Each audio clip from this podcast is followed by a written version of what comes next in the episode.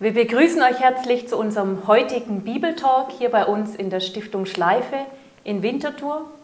Und wir haben für heute ein aktuelles, heißes Thema vorbereitet. Wirklich total aktuell. Wir wurden nämlich gefragt von, von euch, jetzt angesichts der staatlich verordneten Corona-Maßnahmen, müssen wir uns als Christen diesen Maßnahmen bewusst widersetzen? Ist das sozusagen ein Status Confessionis, ein, ein Punkt, an, an dem wir unseren Glauben bekennen müssen und dem Staat widerstehen müssen, weil es sich in diesem Moment um einen Unrechtsstaat handelt? Keine Angst, wir werden nicht zu zivilem Ungehorsam aufrufen. Und wir finden auch nicht, dass wir uns in einem Unrechtsstaat befinden? Nein, aber dazu später dann mehr. Und wir möchten auch ganz grundsätzlich auf diese spannende Frage eingehen, sie biblisch beleuchten und aus der Kirchengeschichte. Wie ist das mit dem Widerstand der Christen gegen den Staat?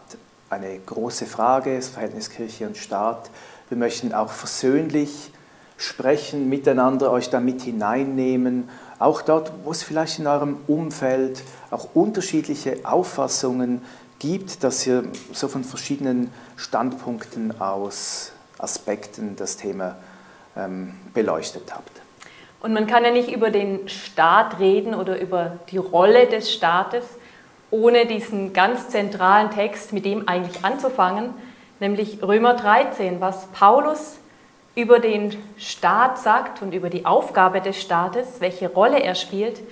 Und ich finde das wichtig, zuerst eine Vorbemerkung zu machen, in welche Situation hinein schreibt Paulus an diese Gemeinde in Rom. Ich meine, der Römerbrief ist geschrieben so ums Jahr 57 nach Christus. Zu der Zeit war Nero bereits Kaiser. Nero, der dann 64 diese große Verfolgung angestiftet hat. Und zu der Zeit war dieses Edikt von Kaiser Claudius in Kraft, dass diese Anhänger des Christus, so ist es überliefert, aus Rom ausgewiesen werden müssen. Und wir wissen ja aus Apostelgeschichte 18, dass auch Priscilla und Aquila, diese Mitarbeiter von Paulus, aus dem Grund aus Rom vertrieben worden sind. Ein Kapitel vorher sagt Paulus, Römer 12, ist es möglich, so viel an euch liegt, so habt mit allen Menschen Frieden. Und ich würde sagen, das ist auch diese Voraussetzung, mit der er dann an das Thema vom Staat drangeht. Werfen wir einen Blick auf Römer 13, ähm, ein paar Verse aus Römer 13. Jeder leiste den Trägern der staatlichen Gewalt oder anderen Worten wörtlich übersetzt den übergeordneten Vollmachten, den schuldigen Gehorsam. Denn es gibt keine staatliche Gewalt, die nicht von Gott stammt. Jede ist von Gott eingesetzt. Also damit fängt es an, man soll sich drunter stellen, wörtlich unter die Gewalten, die sich drüber befinden. Ihr könnt es auch mitlesen auf, auf der Folie. Und dann vielleicht noch Vers 3, von den, vor den Trägern der Macht hat sich nicht die gute, sondern die böse Tat zu fürchten. Willst du also ohne Furcht vor der staatlichen Gewalt leben, dann tue das Gute, sodass du ihre Anerkennung findest. Sie steht im Dienst Gottes und verlangt, dass du das Gute tust. Mal bis, bis hierher. Und wir kennen es von Luther vielleicht, diesen Wortlaut, jedermann sei untertan der Obrigkeit, die Gewalt über ihn hat. Also die eben oben drüber ist. Und es ist ja nicht nur jetzt diese Römerbriefstelle, die isoliert in der Bibel steht, sondern wir finden auch im 1. Petrus 2 und in Titus 3 solche Aussagen, zum Beispiel in Titus 3, erinnere sie daran, dass sie der Gewalt der Obrigkeit untertan und gehorsam seien, zu allem guten Werk bereit. Genau, also die Obrigkeit von Gott eingesetzt, kann man sagen, sie ist von Gott gewollt. Ich finde da noch die Unterscheidung hilfreich, die Kuhlmann, Oskar Kuhlmann, der Professor in Basel war, gemacht hat. Der Staat ist nicht göttlich, aber Gott gewollt. Und das finde ich einen, spannende, einen spannenden Gedanken. Gott will, dass der Staat bestimmte Aufgaben wahrnimmt. Und Paulus sagt hier, er hat den Auftrag, gutes Verhalten zu belohnen und Böses zu bestrafen. Und ich würde sagen, hier ist schon dieser erste Stolperstein. Ich meine, wie definiert ein Staat, was ist gut und was ist böse? Ich meine, wir wissen diese Beispiele aus der jüngeren Geschichte, dass ein Staat als gut definiert hat, seine Nachbarn zu bespitzeln und anzuzeigen und als böse definiert hat, jetzt von Jesus zu reden, über den Glauben zu reden und so weiter. Und da sind wir schon an einer dieser Grundfragen. Wird Gut und Böse vom Staat definiert oder wird Gut und Böse von Gott definiert? Ist da auch für den Staat Gottes Maßstab, Gottes Gesetz verbindlich? Und wir sehen auch, wie das verschieden verstanden wurde durch die Geschichte. Wir haben jetzt so in der evangelischen Tradition wie zwei Positionen ähm, mit Auswirkungen auf die Gesellschaft. Da könnte man sagen, so die lutherische Tradition ist, Gott hat den Staat als Notordnung eingesetzt, um das Chaos zu verhindern, weil die Schöpfung ja gefallen ist. Und dann so eher in Richtung reformierte Tradition, Gott hat Strukturen geschaffen und der Staat ist eine Autorität, die von Gott geplant und eingesetzt ist.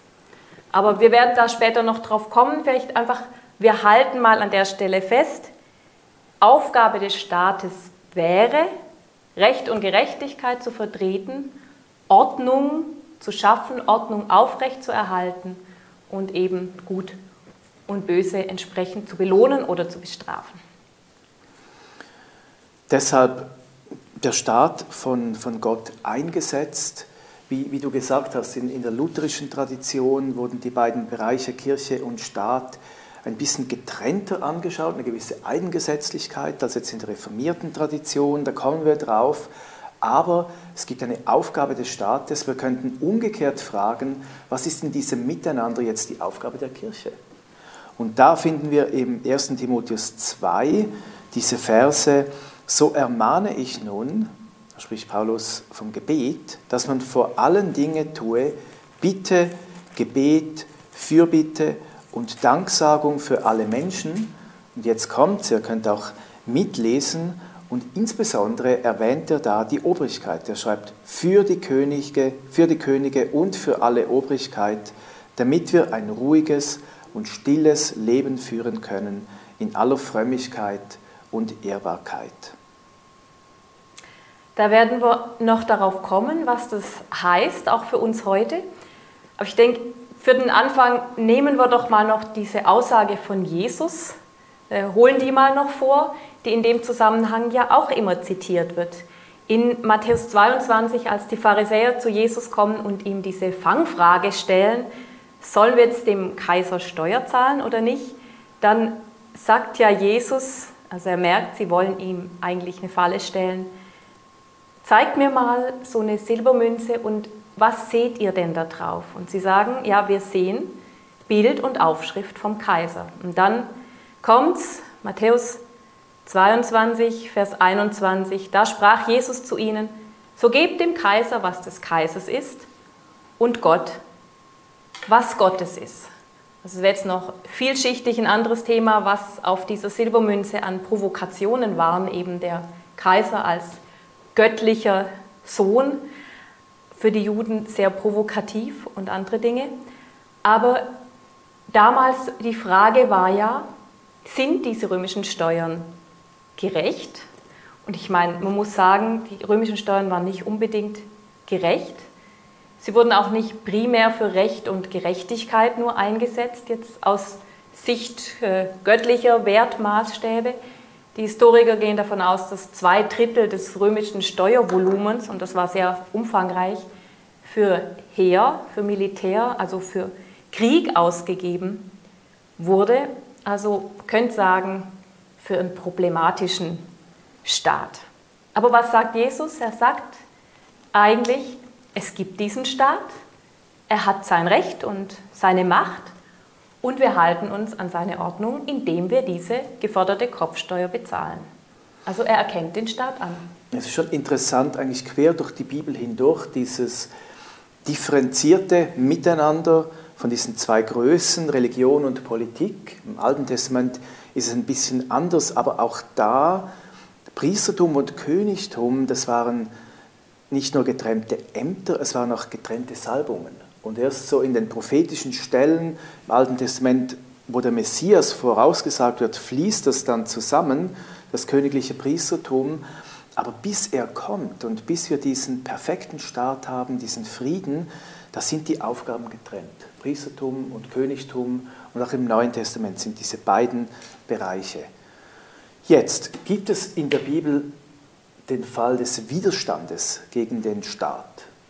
Also vielleicht nochmal zu Jesus. Er hat nicht zum Widerstand hier aufgerufen bei den Steuern, gar nicht. Und das war ja auch mit dem Grund, warum die Leute von ihm enttäuscht waren.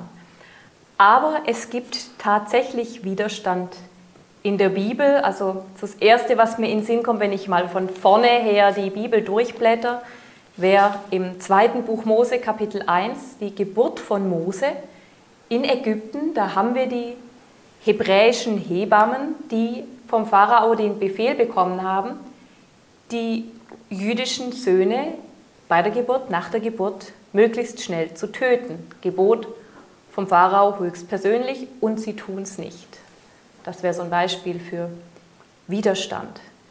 Oder so als nächstes nach den Mosebüchern im Josua, Josua 2, haben wir die Kundschafter, die ausgesendet sind, um das Land zu erforschen.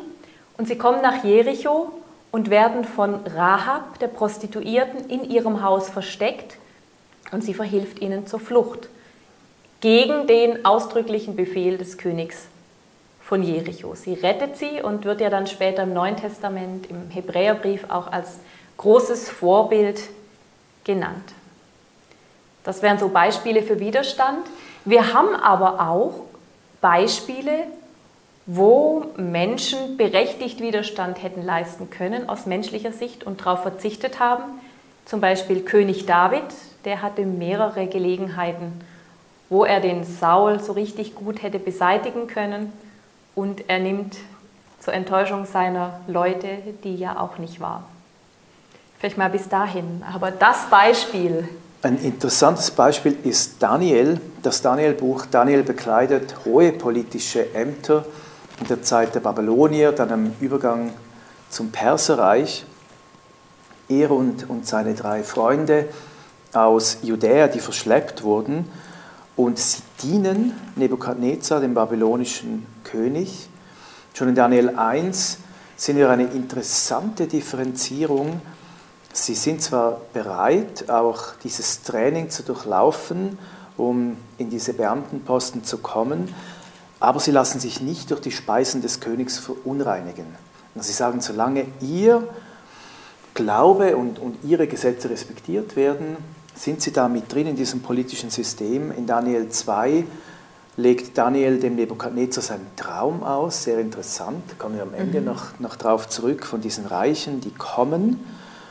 Daniel 3, die Freunde von Daniel, die landen im Feuerofen, weil sie sich eben dem Staat widersetzen, an dem Punkt, an dem sie dieses Götzenbild als Gott anbeten sollten. Genauso geht es dann Daniel später im Kapitel 6, Übergang zur Perserzeit, als er in der Löwengrube landet, auch da wieder, er weigert sich, seinen Gott nicht anzubeten, er geht nicht auf dieses Gebot ein, nur nach dem König, dem König zu huldigen, sondern er betet zu seinem Gott, zum Gott Israels, er hält seine täglichen Gebetszeiten ein, selbst wenn es ihn das Leben kosten kann. Gott bewahrt ihn in, in der Löwengrube, aber wir sehen, man kann das Prinzip ableiten, Daniel und seine Freunde, sie dienen dem Staat, solange ihr eigener Glaube, die Ausübung ihres Glaubens nicht beschnitten wird.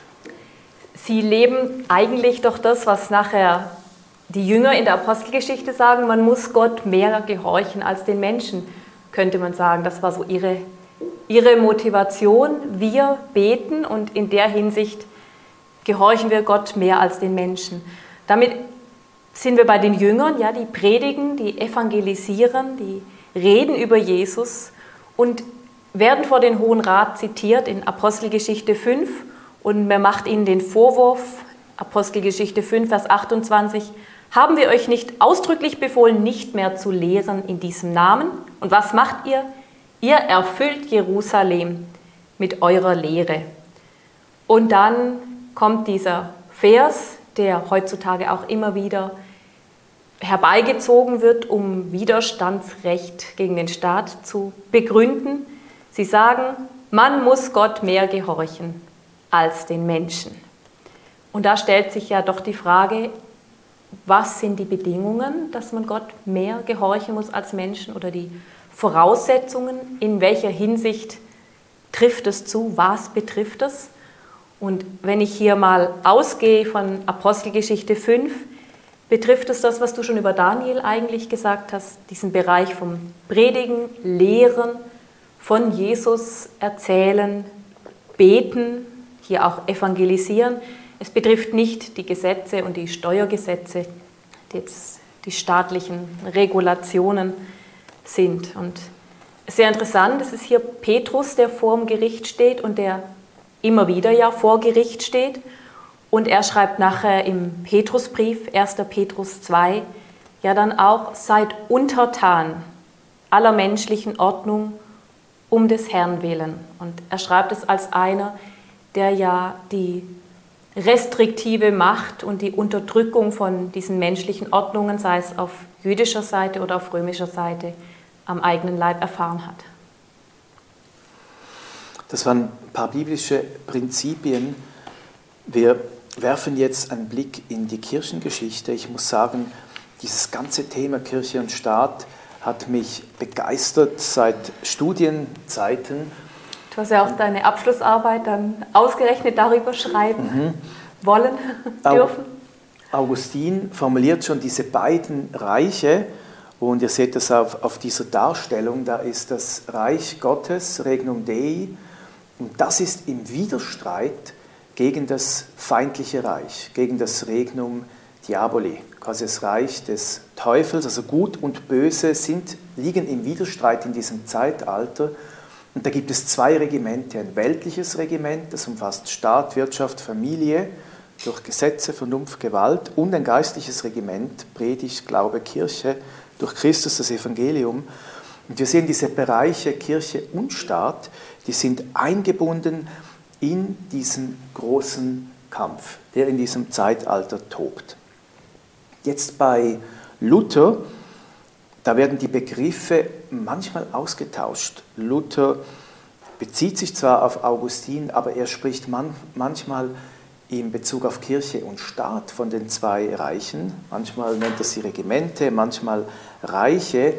Und wenn wir jetzt diese beiden Bereiche aus dieser großen Spannung von Gut und Böse herausnehmen, dann gibt es eben die Gefahr, dass Kirche und Staat die, diese beiden getrennten Welten sind und wir quasi Bürger zweier Welten wären und wir können uns zurückziehen als Christen auf das kirchliche Leben, auf, auf, auf die Pflege unseres Glaubens und, und den Staat aus einer gewissen Distanz betrachten, vernachlässigen.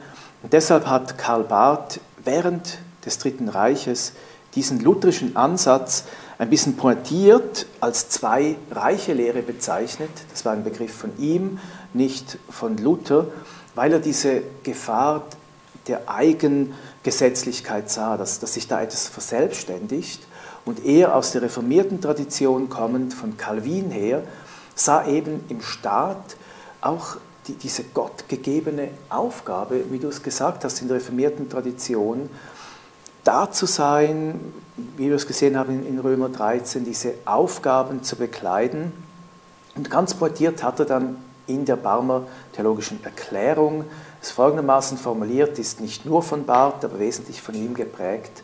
Wir verwerfen die falsche Lehre, als gäbe es Bereiche unseres Lebens, in denen wir nicht Jesus Christus, sondern anderen Herren zu eigen wären. Also die Betonung, wir, wir sind als Christen auch in, in diesem Staat und, und wir müssen aufmerksame Zeitgenossen sein und beobachten, kommt der Staat seinen gottgegebenen Aufgaben nach oder nicht, auch warnend unsere Stimme erheben, eben dieses urreformierte Anliegen.